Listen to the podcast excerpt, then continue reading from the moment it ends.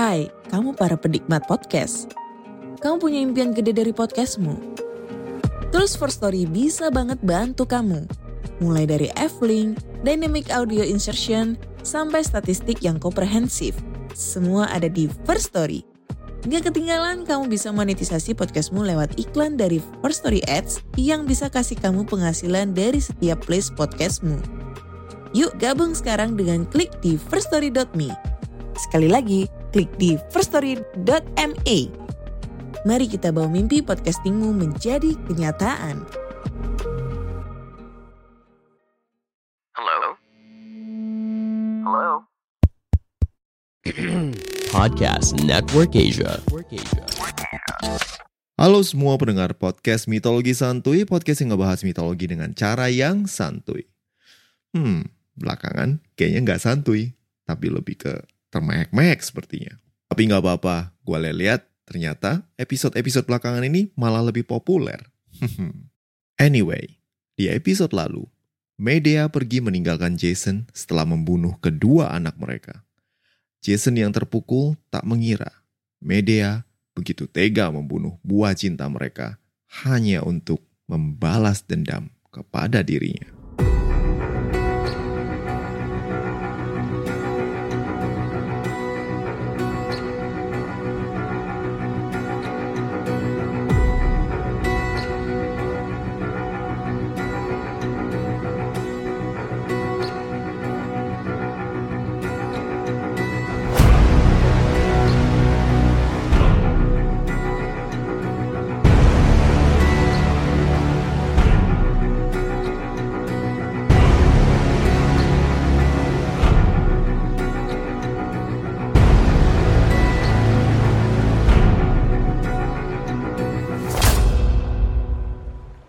Jason berdiri mematung melihat Medea yang terbang dengan kereta naganya menjauh dari Korintus. Sang mantan istri pergi setelah merenggut segala yang didambakan serta dimiliki oleh Jason. Hidup penuh gemilang dengan gelar sang pangeran Korintus, calon istri pewaris tahta kerajaan kaya di Yunani, sirna dalam sekejap. Namun bukan ini yang membuat Jason bagaikan raga tanpa jiwa. Kedua putranya tewas dibunuh oleh ibu mereka, wanita yang telah dikhianati oleh Jason. Penyesalan tak lagi berguna. Waris dan is done. Demikian kata orang untuk menghibur sahabat yang tengah dirundung duka dan penyesalan. Namun bagi Jason, kehilangan kedua putranya tak akan terobati. Jason menghabiskan hari-harinya merenung, tak memiliki semangat hidup lagi. Rasa penyesalan menderanya begitu sangat.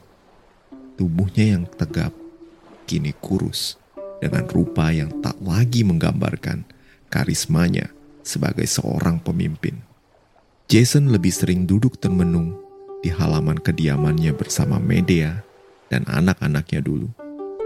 Duduk termenung, dihantui oleh kenangan masa silam, di mana ia dan Medea bercengkrama mesra dengan anak-anaknya. Anak-anak yang tampan dan pemberani. Bagaimana mereka berlarian, bercanda, bergulat, dan mengadu kepadanya serta ibunya. Saat itu Jason bahagia walau hidup sebagai seorang buangan dari Iolcus yang semestinya merupakan hak warisnya. Jason bahagia, rasa kesal karena gagal mendapatkan tahta, sirna oleh kebahagiaan akan hangatnya keluarga. Namun semua berubah karena bisikan nafsu dan godaan cinta yang muda. Ah, tentu saja ini salah Medea. Medea yang membunuh paman Pelias dan akhirnya aku yang kena getahnya.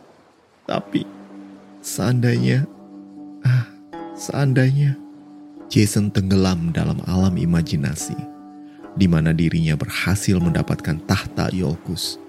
Hidup sebagai seorang raja seperti apa yang ditakdirkan untuknya. Hidup bersama Medea dan anak-anaknya dengan penuh kehangatan dan cinta kasih keluarga, memerintah sebagai raja yang bijak, disegani oleh musuh-musuhnya, dan dicintai oleh rakyatnya. Oh, tak mungkin. Seandainya saja para takdir berkata lain. Seandainya Medea tidak membunuh Pelias. Seandainya mereka tidak diasingkan. Seandainya mereka tak tinggal di Korintus. Seandainya, ah, seandainya. Seandainya adalah kata yang penuh dengan pengkhianatan. Pengkhianatan terhadap realita yang membangkitkan siksa penyesalan. Namun, seandainya adalah kata yang juga memberikan pencerahan tentang kegagalan dan penebusan. Jason tersadar bahwa malapetaka yang dialaminya adalah hasil dari nafsunya sendiri. Seandainya Jason tak silap oleh harta, tahta, dan figur Kreusa, tentu malapetaka ini tak akan menimpanya. Seandainya saja janji setia tetap terpegang, sesal tak akan terucap. Jason tak sanggup lagi berkata-kata. Dirinya terkulai lemah di halaman, lemas terbaring, tanpa punya gairah untuk hidup lagi. Untuk apa hidup jika semua telah terenggut? Tahta Iolcus telah direbut oleh Akastus. Istri tak lagi di sisi. Hendak kawin lagi, calon dibunuh mantan istri. Tahta Korintus tak bisa lagi diraih. Dan terlebih lagi, anak-anak sudah tewas. Jason telah siap untuk dijemput Thanatos, sang malaikat maut, dan turun ke dalam Hades. Namun, sebelum itu terjadi, satu sosok pria yang dikenalnya dari masa mudanya mampir menghampiri Jason. Sosok tersebut terlihat tangguh, memegang tombak dan berambut panjang. You look like shit, Jason. Jason membuka matanya perlahan, dan seolah tak percaya dengan apa yang dilihatnya, Jason mengucek-ngucek matanya. Ternyata sang malaikat maut mukanya kayak si Peleus. Ayo, ambil nyawaku. Aku siap. Peleus tertawa dan mengulurkan tangannya kepada Jason yang kemudian menyadari bahwa bukan Thanatos yang berada di hadapannya, tapi Peleus, putra Aekus, dan juga adalah ayah Achilles di masa depan, yang juga kebetulan adalah salah satu dari anggota Argonaut. Peleus agak terkejut menemukan Jason dalam kondisi menyedihkan, setengah hidup, setengah mati, galau tak berujung. Sang pemimpin Argonaut kelihatan linglung dan tak lagi segagah dirinya dulu.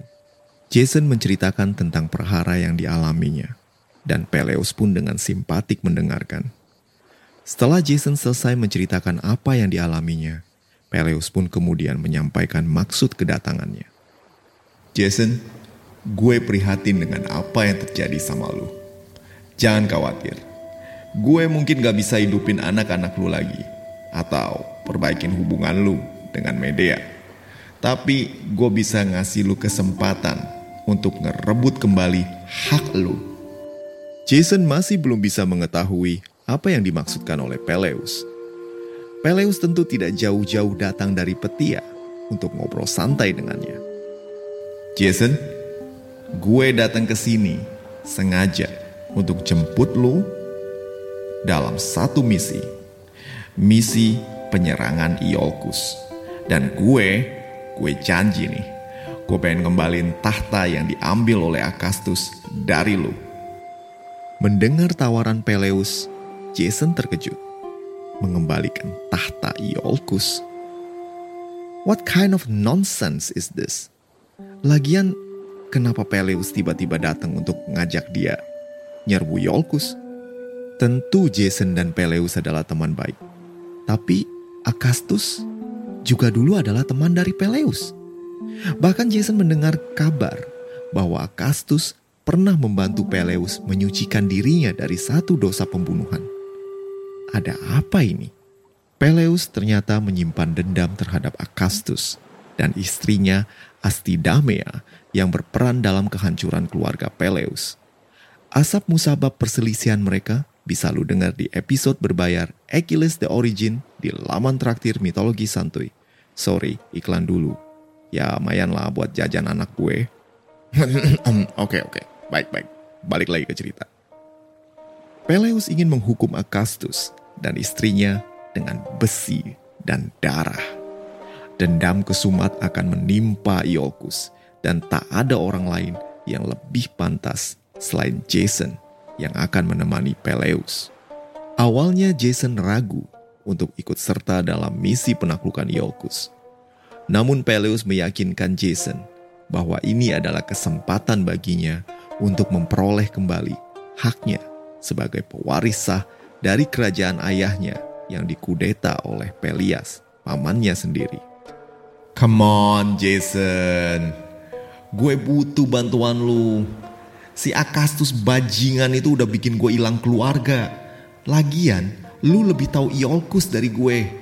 Please bantu gue Jason. Gue janji, tahta Iolcus bakal jadi punya lu dan keturunan lu.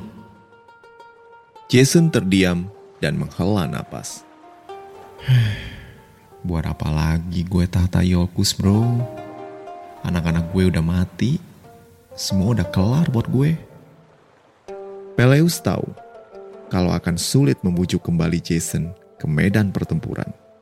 Hingga ia mengirim orang untuk membawa anak Jason dan Medea yang masih hidup, yaitu Tesalus.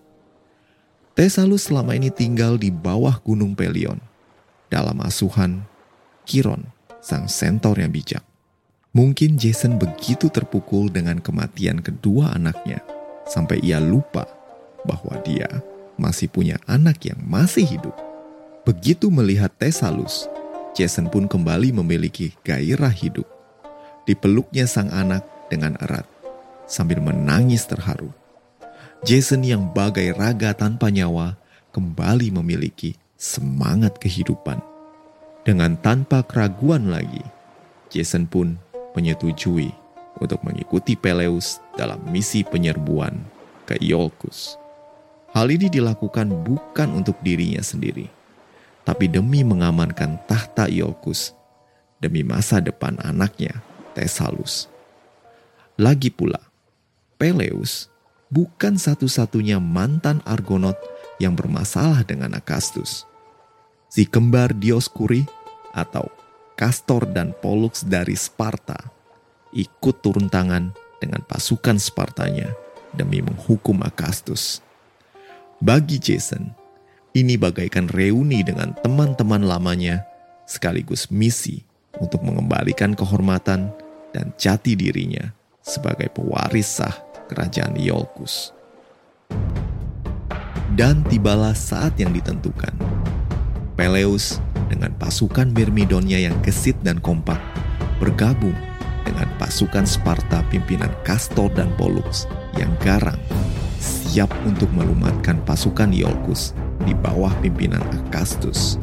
Jason dengan rendah hati mengambil posisi kedua sebagai pimpinan aliansi dan memberikan posisi Grand Commander kepada Peleus. Jason beranggapan Peleus lebih pantas menjadi pemimpin karena tujuan utama dari misi ini adalah balas dendam kepada Akastus. Berbagai peristiwa hidupnya telah membuat Jason lebih bijak dan rendah hati. Dengan pengetahuan Jason tentang bagaimana pasukan Iolcus bertempur dan juga titik lemah dari pertahanan kota-kota di Iolcus, aliansi Sparta dan Betia tak mengalami kesulitan untuk mengalahkan pasukan Akastus. Sedikit demi sedikit, wilayah kekuasaan Akastus direbut oleh pasukan aliansi.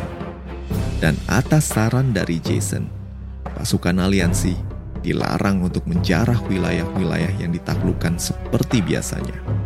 Jason ingin datang sebagai pembebas dan calon penguasa yang dicintai oleh rakyatnya. Mendengar bagaimana pasukan aliansi memperlakukan dengan baik wilayah taklukan mereka, desa dan kota-kota yang tadinya setia pada Akastus, menyerah dan membuka pintu gerbang mereka untuk Peleus dan Jason. Akastus semakin terpojok dan memutuskan untuk menaruh semua peluangnya pada satu pertempuran dahsyat. Akastus mengeluarkan semua harta kerajaan, termasuk kulit domba emas yang susah payah diambil dari Kolkis. Akastus berniat untuk membayar para prajurit bayaran dari seluruh penjuru Yunani dan Asia untuk mempertahankan kekuasaannya. Nah, bagaimanakah lanjutan dari cerita petualangan Jason? As always, tunggu sampai minggu depan ya. Gue mau ngucapin terima kasih untuk dukungan teman-teman sekalian yang udah dengerin podcast ini. Dan jika kalian kepengen dukung podcast ini, silahkan kasih rating bintang 5 di Spotify atau mampir ke laman traktir mitologi santuy. Udah dulu ya. Ciao.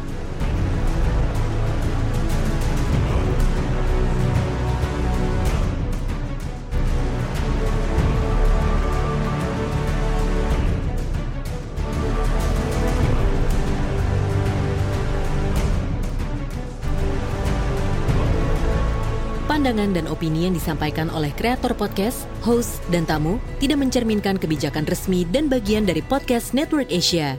Setiap konten yang disampaikan mereka di dalam podcast adalah opini mereka sendiri dan tidak bermaksud untuk merugikan agama, grup etnik, perkumpulan, organisasi, perusahaan, perorangan, atau siapa pun dan apa pun.